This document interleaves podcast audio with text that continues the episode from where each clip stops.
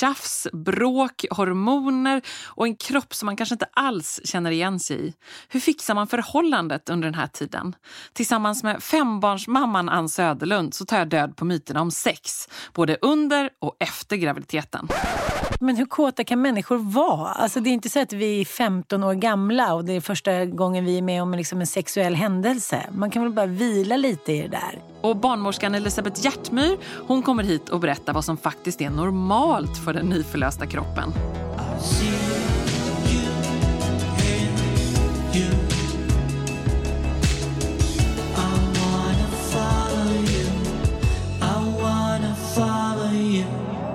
Programledare, poddare, tv-makare, författare och journalist. Och nybliven fembarnsmamma till fem fantastiska pojkar. Som hon själv sagt, min uppgift är att föda fina pojkar. Välkommen till min gravidpodd, Ann Söderlund. Tack Ebba von Sydow. Vad du låter radioproffsig. Ja, men så härligt. Och vad du är proffsig här eftersom du har en av dina pojkar med dig som mm. sover jättesnällt i vagnen här bredvid oss. Det är faktiskt det snällaste barn jag träffat på. Är det det? Ja. Mattias, min man, sa till mig häromdagen vi fick honom för att vi ska hålla ihop. Du måste se det som ett tecken. Men vet du vad bra, för det tar liksom faktiskt precis in mig på ett av de ämnen jag vill prata med dig om. Eh, det faktum att du har eh, erfarenhet av fem graviditeter, vilket är fantastiskt coolt. Eh, men också hur tusan man gör för att vårda relationen mitt i allt detta. Det är inte helt lätt, det vet du själv. Men jag måste säga att om man ska se saker och ting från den ljusa sidan så innebär ju en skilsmässa eller ett uppbrott från någon man har älskat eller fortfarande älskar att man försöker ta med sig de lärdomarna och erfarenheterna till nästa relation och försöker att inte göra samma misstag. Man gör ju samma misstag igen men sen finns det några såna här hörnstenar som relationen liksom måste vila på för att det inte bara ska ja, vad ska jag säga, bli kaos. Och det har jag lärt mig. Så jag, jag bråkar ganska mycket om de här sakerna med min nya man. För att han har ju inte haft barn innan. Och han är så här, låt mig vara, i fred. Och då säger jag bara så här, jag gör det, jag krigar för vår kärleks skull. Förstår du inte det? Jo, jo okej, okay, jag förstår. Eh, vad är det här för hörnstenar då? Nej men, den här kommentaren som man ofta hör att vi är nöjda nu. Det räcker med att pussa. Alltså så här, vi förstår att det finns ett före och efter småbarnsåldern. Men om man tänker att en människa lever, liksom, kanske har 75 bra år och sen så har man småbarn. Jag har haft småbarn i snart 15 år. Mm. Skulle jag bara satt en paus på allting nu? så att jag försöker säga så här, eh, vi får se det på ett nyktert sätt hur vi har det just nu. Jag la precis ut en bild på Insta från när vi var nykära och satt på en strand i Biarritz. Och så här, jag hade styva bröstvårtor och han var vältränad. Och så skrev jag här... jag ska inte lägga en jämförelsebild. Jag ska bara inte det. Utan man ska vara glada för liksom det man har nu. Men så kunde jag bara inte låta bli. Igår satt vi och käkade någon gammal lasagne och Bobo satt och tog bilder på sig. Ja, men jag ser sliten ut. Mattias syns knappt. En liten lite mage. Eh, så jag förstår att det finns liksom en period när man kanske inte kan tänka att så här, livet ska vara super, man ska vara supervältränad och ligga hela tiden och gå ut och käka middagar. Men jag är ändå ganska hård med det där. Att nu har jag liksom tjatat fram en resa till Rom. Imorgon ska vi på dejt. Eh, jag säger så här, bättre ligga liksom en snabbis än inget alls och så här, kämpa på även fast barnen knackar på. Så här, en sekund. Så jag känner att det, många tjejer säger så här, åh nu vill han redan och så där. I vår relation är det ju tvärtom. Eftersom jag har facit då. Jag säger så här, men spelar roll om vi inte känner för det. Så här, nu har vi en lucka, då är det bara att göra det. Mm. Och jag träffade en killkompis som precis hade flyttat till villa på Lidingö. Han sa så här, men det är så här villaligget. Att så när man får en chans över och det är ingenting som ska, inget gräs som ska klippas, då måste man ju ta vara vara på det. Och sen är kan man säga att vänta inte på inspirationen? Nej, för den, den kommer ju inte. Nej. Oftast gör ju inte det. Och sen är det det här smågnabbet. I fredags sa ju då mitt barn, kan ni inte bara skilja er nu så att vi kan gå och köpa fredagspizza någon gång? Han tyckte att vi bråkade så mycket. Och då var det lite så här, ja, men, men eh, jag tror att man får ta liksom ett steg tillbaka och eh, inte ha så höga krav. Jag kan ju vakna varje morgon och tänka så här, nu är den där tvätthögen, bla, bla, nu ska vi det och det. Man får bara ibland så här, idag skiter jag i allt. Mm. Idag får det se ut så här. Idag får det vara stökigt. Vi har fem barn i en lägenhet i stan. Det kanske blir hämtmat, det kanske blir eh, men, mjukiskläder. Spelar roll. Vi är i alla fall mm. friska och krya och älskar varandra. Men det kan ju också vara kravfyllt, tänker jag, det här med... Ja, men, det var en kompis till mig som hade varit hos barnmorskan. Som, då hade barnmorskan sagt, det var kanske efter sex, sju veckor eller något sånt där, efter förlossningen, att så här, ja du, det är bara att sära på benen. Va?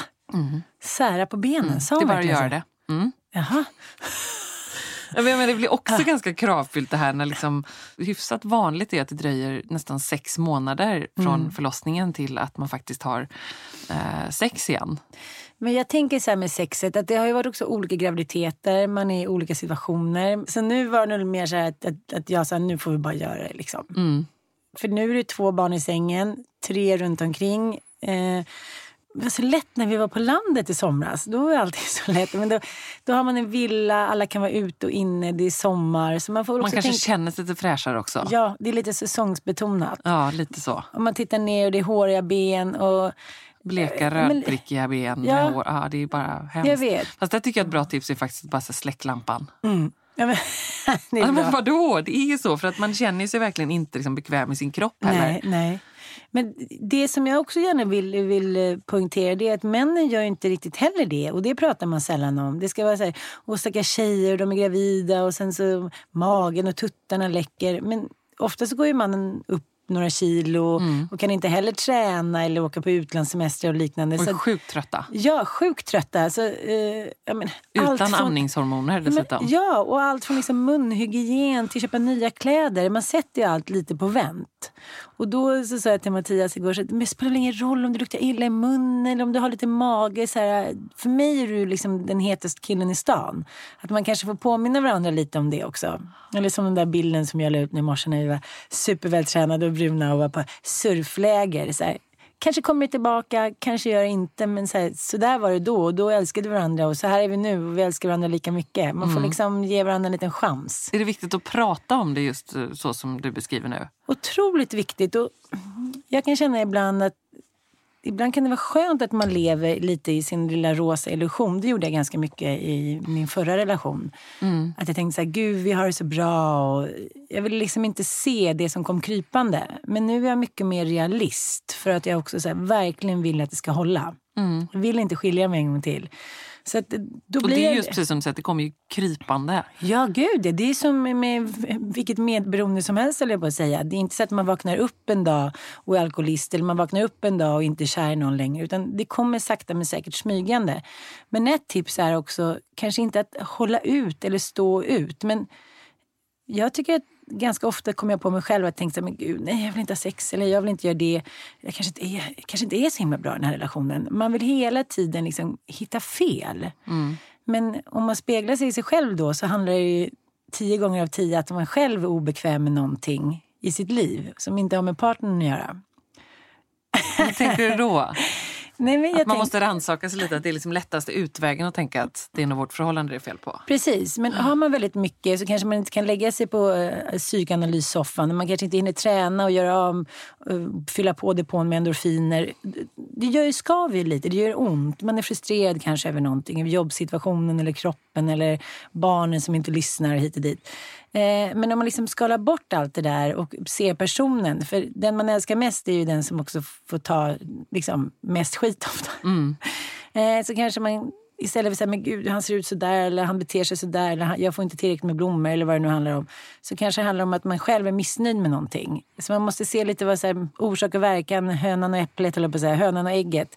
Jag tycker att det är svårt det där att vara bjussig just under den första småbarnstiden och under graviditeten. Men man måste bara vara det. Jag tycker det är skönt med liksom, kvinnor eller män som, som är så här, ja men då åkte hon iväg och, eller då var han ute fem dagar i veckan för att det verkar han ha ett behov av. Man gör ju inte saker oftast av ondo. Man gör saker för att man har ett behov eller för att man måste.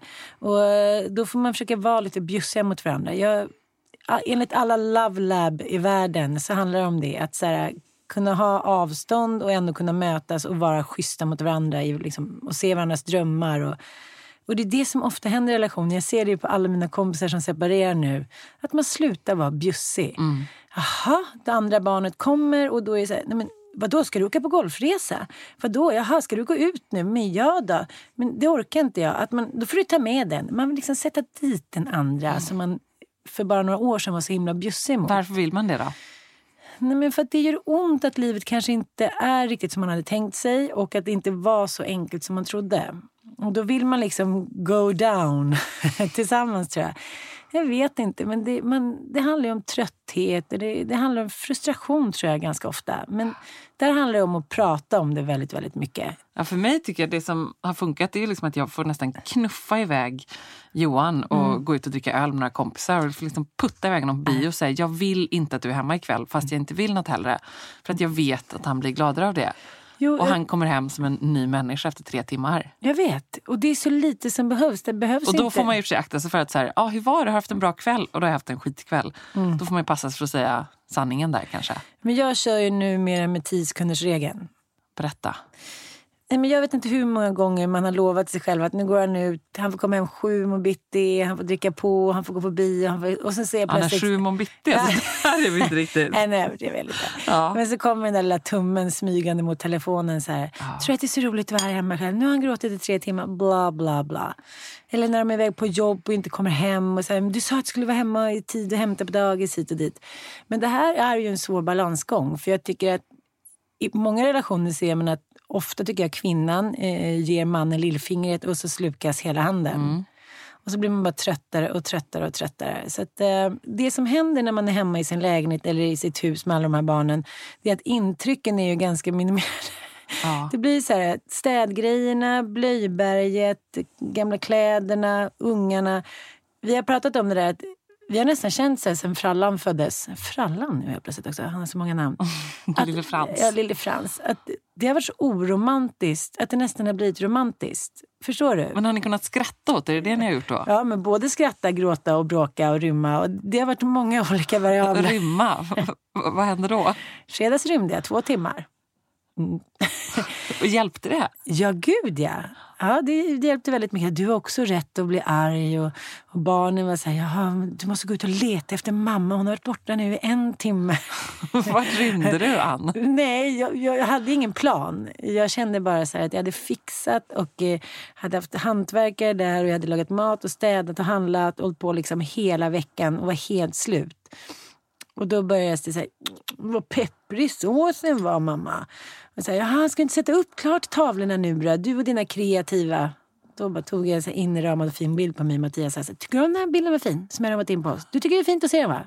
Den är jättefin, jag älskar den bilden. Jaha. Och så slängde jag. Ouch. Ja, mm. aldrig gjort så. Det säger de ju att italienska filmer ser man ju här. De mm. kastar tallrikar. Jag tycker det låter lite härligt att göra ja, så. Men många vänner till mig säger så här, men, ja, vi kastar grejer på varandra och vi slogs. Och jag är så här, jaha, jaha. Men det var väldigt skönt. Det är nu det börjar. Ja, så gick jag iväg. Ja, så gick jag iväg och träffade några kompisar. Men som jag sa till min 14-åring senast i morse när han hade hamnat lite i en dispyt med en kompis. Sätt dig in i hans situation. Han har inte levt samma liv som du har gjort. Han kanske inte tar saker för givet och liknande. Så här, give him some slack. Så här, var storsint, öppna upp ditt hjärta och var så en schysst kompis.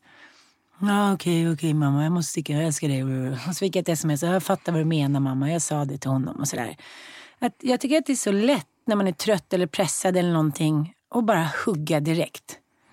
Ja, det är ditt fel, det var du. Och man hamnar i den där liksom, kasta skit på varandra fast man egentligen inte behöver. Mm. Det är bara att ta ett djupt andetag, titta på den här personen. Så här, jag säger verkligen det där ha lite så här öppet hjärta hela tiden. Mm. Jag brukar kalla det för uppa personer. Jag brukar tänka så på Mattias. En hel dag brukar jag bara tänka att han är så här, det snyggaste, det finaste, den bästa mannen i hela världen. Åh, han är så het. Åh, vi ska ha så roligt i livet och bla bla bla. Och sen när han kommer innanför dörren, då är han ju typ Messias. Jag bara, ja, det är så, man bygger upp det under dagen. Liksom. Precis. Mm -hmm. mm, det tycker jag är ganska bra också. Bra. Um, vissa vittnar om att de känner sig mycket kvinnligare under graviditeten och liksom att de känner sig superattraktiva medan andra har en helt annan känsla, att man känner sig liksom upplåst, svullen och då konstant allt annat än attraktiv. Vad har du känt under dina graviditeter? Men jag återkommer till det där att det ofta speglar sig hur man mår. Eh, min första graviditet då var det lite skakigt mellan mig och min dåvarande. Han fick någon personlig kris. Och då kanske inte jag gick omkring och kände mig så här, oh wow, han tycker att jag är världens hetaste kvinna. Eh, andra graviditeten hade jag världens största så mage. Det är viktigt hur partnern liksom boostar den? Egentligen vill jag inte säga det, för att det kanske inte är så himla feministiskt. Men jag tycker att det är otroligt viktigt, eftersom jag nu har varit med en man som har boostat mig hur underbart det var under den graviditeten att bli så sedd och bli så kommenterad, åtrådd och liknande. Det var ju som att jag kunde vara gravid resten av mitt liv. och jag sa faktiskt det till honom nu att jag tyckte att det var en sorg när vi blev gravida igen. Dels var det inte planerat och dels var det inte riktigt läge och dels var vi inte nykära. Jag sa så här, det här känns lite som en förlorad graviditet. Att jag inte alls får den uppmärksamheten och det var ju bara av naturliga skäl. Vi var ju inte nykära längre. Nej. Men då jag, kände jag ändå tacksamhet för, för att ha varit med om det där. Men jag menar, man kan ju bekräfta varandra ändå. Um, både, jag menar, båda parter. Men det, jag tycker ofta det är väldigt mycket fokus på ofta vad det än handlar om. Att så här, kvinnan ska bli sedd, kvinnan ska bli bekräftad hit och dit. Uh, alla hjärtans dag, kvinnor ska få blommor hit och dit. Jag menar inte att det är något fel. Jag, jag vill också ha blommor och presenter hit och dit. Men mannen hamnar ofta i en liksom liten minikris och känner så här, jag ska vara manlig, jag ska vara stark, jag ska vara bekräftande. Fast jag kanske också är liten, rädd och ensam. Men mm. det glömmer man bort på något sätt. Min kompis Pelle sa alltid men så, här, så skönt när min fru har varit gravid. Då behöver man inte liksom vara den där erövraren. Man behöver inte vara alfahannan. Man, behöver, man kan ligga i sina mjukisbrallor och alla är glada och nöjda. Så det är liksom ett litet andrum för alla tror jag. Mm. Men det är samma sak där prata med din partner. Och det, det låter så lätt på papper. Så det är bara att snacka om ja, det. Ja, precis. Jag tänkte fråga. Det är ju så. Det är ju inte de lättaste grejerna att prata om. Nej, och jag tror att det där handlar också om dels eh, För Det kan ju också vara lite barnet. skuld och man känner sig otillräcklig och man vet att man borde. Och, man inte är... känner sig attraherad eller attraktiv. Liksom. Mm. Men där vittnar väl alla tjejer om den första månaden när man känner att jag kan inte leva med den här mannen. Han luktar så illa, han är så dum i huvudet, han är så äcklig. Jag vill bara aldrig mer se honom. Och sen går det där över lite ja. successivt. Och sen tycker jag det slutar med mot eh, slutet av graviditeten man tänker gud han är verkligen underbar. Ja. Nej men så är det. Och sen är ju, det pratas ju mycket ändå tycker jag om liksom sex under graviditeten fram och mm. tillbaka. Men det är ju egentligen mer en issue skulle jag säga den första tiden. Eh, när man har en köttlimpa typ i underlivet. Ja, eller det känns ja. så. Eh, det kan jag önska att det kunde pratas lite mer om. För det är ju så också kan jag känna vara stressad när man går till barnmorskan och så säger de ja, nej men fem till sex veckor är normalt, då har du förmodligen läkt eh, ett par stygn. Och då tänker man ju så här, läkt, vad är det? Ja, precis. Alltså är det att stygnen är borta? Alltså man måste ju läka i övrigt också. Jag tänker om vi inte gör en, liksom en höna av en fjäder när det gäller den här frågan. Är det så jätteviktigt att ha sex inom sex veckor när man precis har fått ett barn? Herregud. Fast man tänker det då när de säger jo, så. Jo, jag vet. Men hur kåta kan människor vara? Alltså, det är inte så att vi är 15 år gamla och det är första gången vi är med om liksom en sexuell händelse. Man kan väl bara vila lite i det där. Men samtidigt... Och kanske inte glömma, kan jag tycka är viktigt, godnattpussen och mm. liksom att ändå eh, ha någon slags närhet. För det tycker jag verkar gå lite hand i hand när man ser sig själv eller andra par. Att om man inte har sex, då händer ingenting på något sätt. Man kan ändå ligga bredvid varandra och jag menar, som kvinna behöver man ju kanske inte ha sex eller vice versa.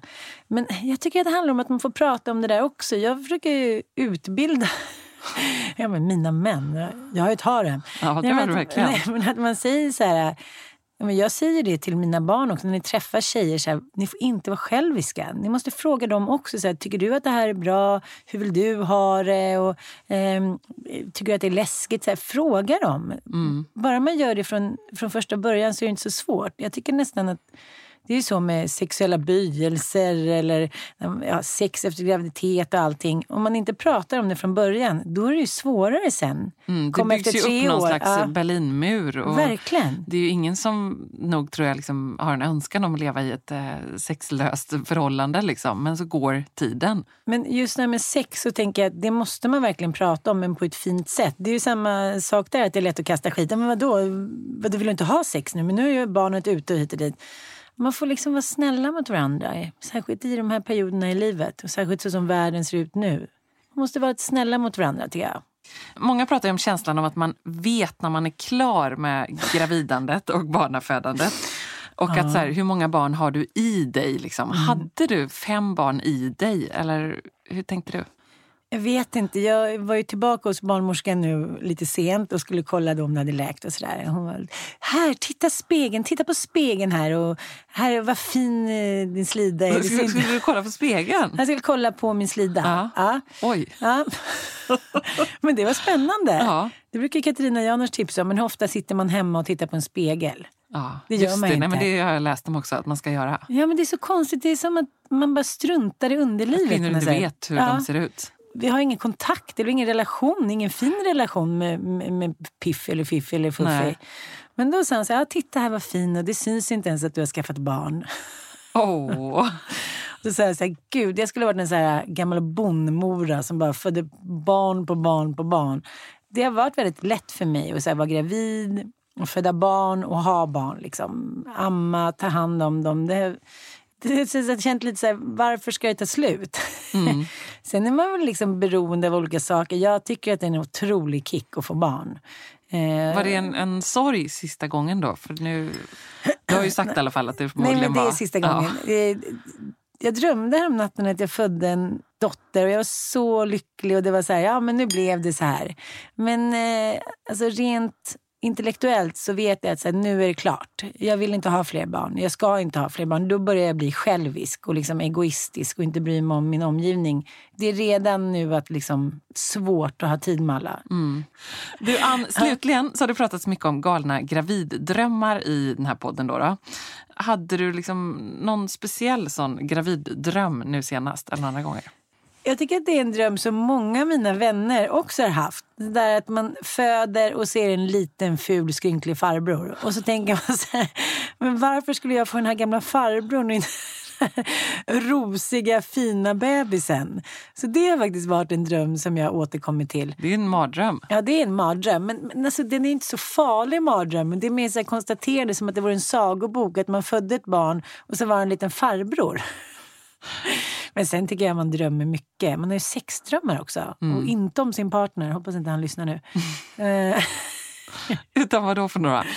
Nej, men jag drömmer mycket om mina ex. Eh, särskilt de som jag kanske inte haft det så bra med. Helt plötsligt har de blivit helt fantastiska. De är så goda, de är så snälla. De är precis så som jag önskar att de hade varit. Och sexet är helt fantastiskt. Och så, så vaknar jag så bara... Oj. Vad var det? Så bara, nej, Hoppas jag inte pratar i sömnen. Typ. han är ganska chill. Och det måste jag ändå säga om min nuvarande partner. Att man, dels måste man inte gå in i alla känslor hela tiden. Jag pratade med en kompis nu som har en 14-åring som bråkar och säger fula grejer. Och jag sa så här, jag hade velat veta det när jag bråkade med min tonåring. Att så här, de måste få ur sig det. Ta det inte personligt. Och det är samma sak med under graviditeten. Man måste få ur sig vissa saker. Man behöver inte ta det så himla personligt hela tiden. Eh, Det tycker jag ändå är ett bra råd. Ett väldigt bra råd. Tack så mycket, Ann Söderlund. Tack.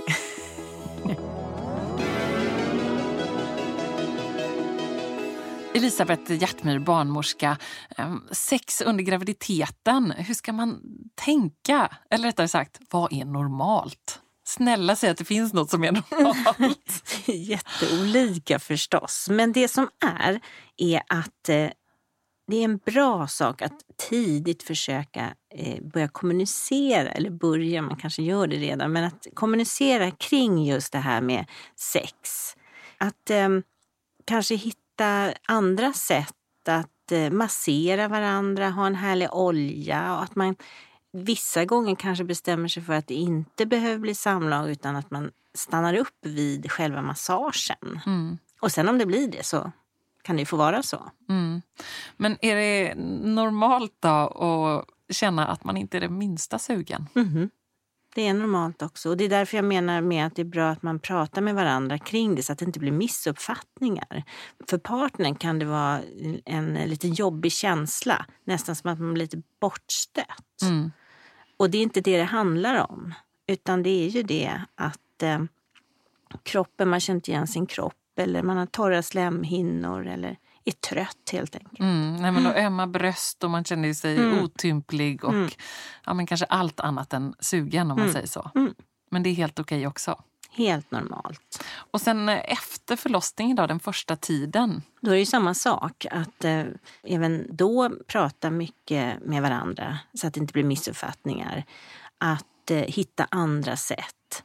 Men det kan vara svårt Att- också att prata med varandra då när man Ja. har en ny, ny bebis, eh, svår sömnbrist Mm. och eh, allmän förvirring råder. Mm, fast även om det är svårt så tror jag att det är en bra sak att man ändå behöver prata kring det. För att det är ju också något väldigt normalt. Och börjar vi prata eh, sinsemellan så eh, blir det en normalisering på något sätt. Hur lång, hur lång tid kan det vara då? Du Ja, som ändå träffar väldigt- många par. Ja, jag träffar jättemånga och det är väldigt, väldigt olika. Så att jag tänker inte säga någon tid. men, men det kan ta lång tid. Sen kan det komma till den dagen när ni kanske bara tar ett beslut. Att på måndag när barnen sover eh, klockan åtta, då gör vi det.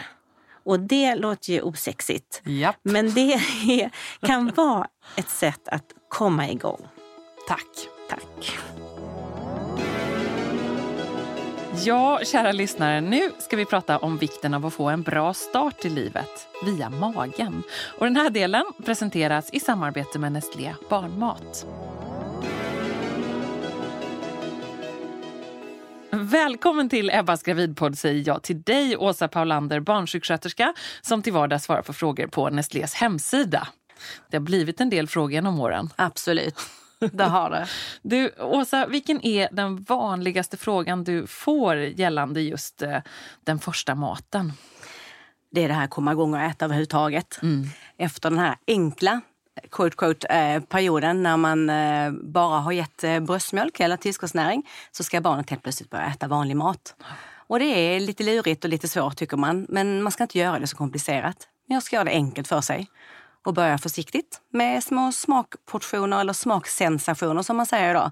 Sensationer, varför Ja. säger man det istället? För det ska inte vara något som tar över, det ska inte vara en liten portion, det ska bara vara en liten smak.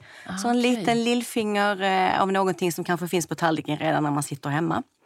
Eller att man börjar mosa eh, försiktigt grönsaker eller frukt eller så. Ehm, och ger barnen lite smak eh, för att lära känna nya smaker. Finns det någonting som, eh, som är bättre? Vad ska man tänka på med de här små sensationerna då? Det man brukar säga generellt som att det finns ingen rätt och fel, men salt ska man ju vara lite försiktig med. Eh, och så mosa på eh, vad man har hemma. Eh, det kan vara en potatis, det är ju det klassiska. Palsternacka, banan, eh, avokado. Uppmärksamma barnets signaler när de börjar vilja äta och börja ge dem då. Och det skiljer ju från barn till barn. Vissa vill börja tidigt och smaka. Andra kanske det är mamma och pappa som vill börja tidigt. Och då brukar barnen tala om att nej, jag spottar ut den där skeden. Jag är inte så intresserad. Men du, barnets signaler, hur kan man upptäcka dem? Då? Vad kan det vara? Det är verkligen ett av de områden jag brukar lyfta. Låt barnen sitta med tidigt. För att skapa rutin kring mat är också viktigt. Så när barnen sitter med vid matbordet så brukar de, om de är intresserade, sträcka sig efter det som finns på tallriken eller titta på de andra och följa med blicken vad som går in i munnen och vilja göra samma sak. Smacka kanske lite med läpparna eh, och visa tydligt att ja, men jag vill också smaka. Och då är det dags. Och sen en annan fråga som jag tror många tänker på det är ju det här med komjölksprodukter. När är det man kan introducera det? Eh, rekommendationen är tydlig att man ska vänta med komjölk upp mot barnet är omkring ett år. Och anledningen till det är egentligen att mjölk är ganska, eller mycket, järnfattigt. Barn föds med en liten järnreserv som eh, efter 4 till 6 månaders ålder börjar försvinna lite grann. Så efter sex månader så är det viktigt att barnen får i sig järn via kosten. Eh, fyller man då upp med mjölk och fil och yoghurt som är järnfattigt så finns det inte plats för järnrikt. Ehm, och rekommendationen idag är att ge något järnberikat ett par gånger om dagen mellan 6 och 12 månader. Och det är ju våra grötar, vällingar. Men gröt är ju den bästa introduktionen i detta läget. Mm. Mina barn är ju riktiga grötälskare, men är det något annat man ska tänka på när man väljer sort? Det är ju glutenintroduktionen man tänker på här. Ehm, den ska också komma tidigt. Och det bästa sättet att få en bra glutenintroduktion är just gröt. Havregröt kan vara lite naturligt fattigt med gluten. Så att det är bra att tänka på att få en gröt som har lite gluten i sig. Vår eh, min gröt havre har lite vete i sig just för att få en bra glutenintroduktion. Eh, så det är en jättebra start att börja med. Mm, så då får man både bra med glutenintroduktion och även då det här järnberikade. Precis. Ehm, Sen tänker jag på någonting annat eh, som jag tror många förstagångsföräldrar och andra och tredje tänker på. Det är ju det här med liksom hemlagat versus burkmat. Och jag har ju varvat. Eh, vad tänker du kring det? Det tycker jag du har gjort helt rätt i. Tack. Ja, det är ju så vi också gör. Vi kör eh, hemlagat ibland och så kör vi takeaway ibland. Det brukar bli enklast för hela familjen på det viset. Jag tycker absolut inte man ska ha dåligt samvete för att, eh, att man eh, blandar och kör burkmat. Jag tycker man ska göra det, eh, både för smak, olika smaker. När vi gör våra burkar i Åbo så gör vi precis som man gör hemma. Stora kastruller med massor med olika smaker. Mm. Med väldigt fint utvalda råvaror. Så det är en bra kombination. Hemlagat och um, barnmatsburkar.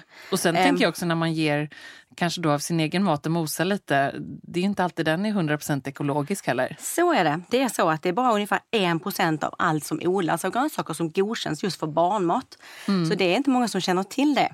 Och det är en fantastisk eh, bra fin mat som vi stoppar i våra barnmatsburkar. Man kan alltid titta på etiketten om man undrar lite om mm. vad som är i burkarna. Jämför näringsinnehållet, köttinnehåll, vatten och grönsaker. Bara titta på procentsatsen så ser man vad som är i de här burkarna. Sen får det gärna vara ekologiskt, det är ju bara plus. Mm. Slutligen, Åsa, skulle du kunna beskriva hur en riktigt bra matdag ser ut för en som ganska nyligen har börjat eh, äta? då? Mm.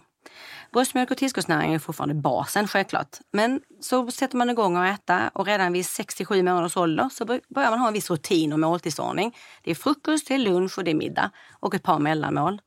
Eh, lunch och middag får jättegärna vara lagad mat. Eh, de behöver det i den här åldern. Det behövs mycket energi. Mellanmålen kan ju vara lite mer på, på, eh, på, på, på farten, på språng. Ja. En klämmis med bra frukt, en liten smörgås eller någonting annat. Man ska också tänka på att det inte bara är smaker, man ska få in också olika konsistenser. Att det börjar med slätt och det går över till grynigt och att man också får små bitar och sådär. Och att det tar lång tid. Vissa barn, man kan tycka att barnet gillar inte broccoli. Men eh, det tar 8, 10, kanske till och med 20 gånger i värsta fall innan barn lär sig nya smaker. Så att det är bara att prova och prova och prova och träna, träna, träna. Broccoli 20 gånger, ja. det tar jag med mig också. Ja. Jag ska kämpa på. Ja, det låter bra. Tack så mycket. Och fler svar på frågor kring just att ge barnen en god start det hittar man på nestlébarnmat.se. Tack så mycket. Tack. Så härligt att du har lyssnat. Den här podden den producerades av Camilla Samek. Tekniker var Anders Wågberg och Pontus Leander. Och den grymma musiken den står duon Falkor för. Vi hörs snart igen.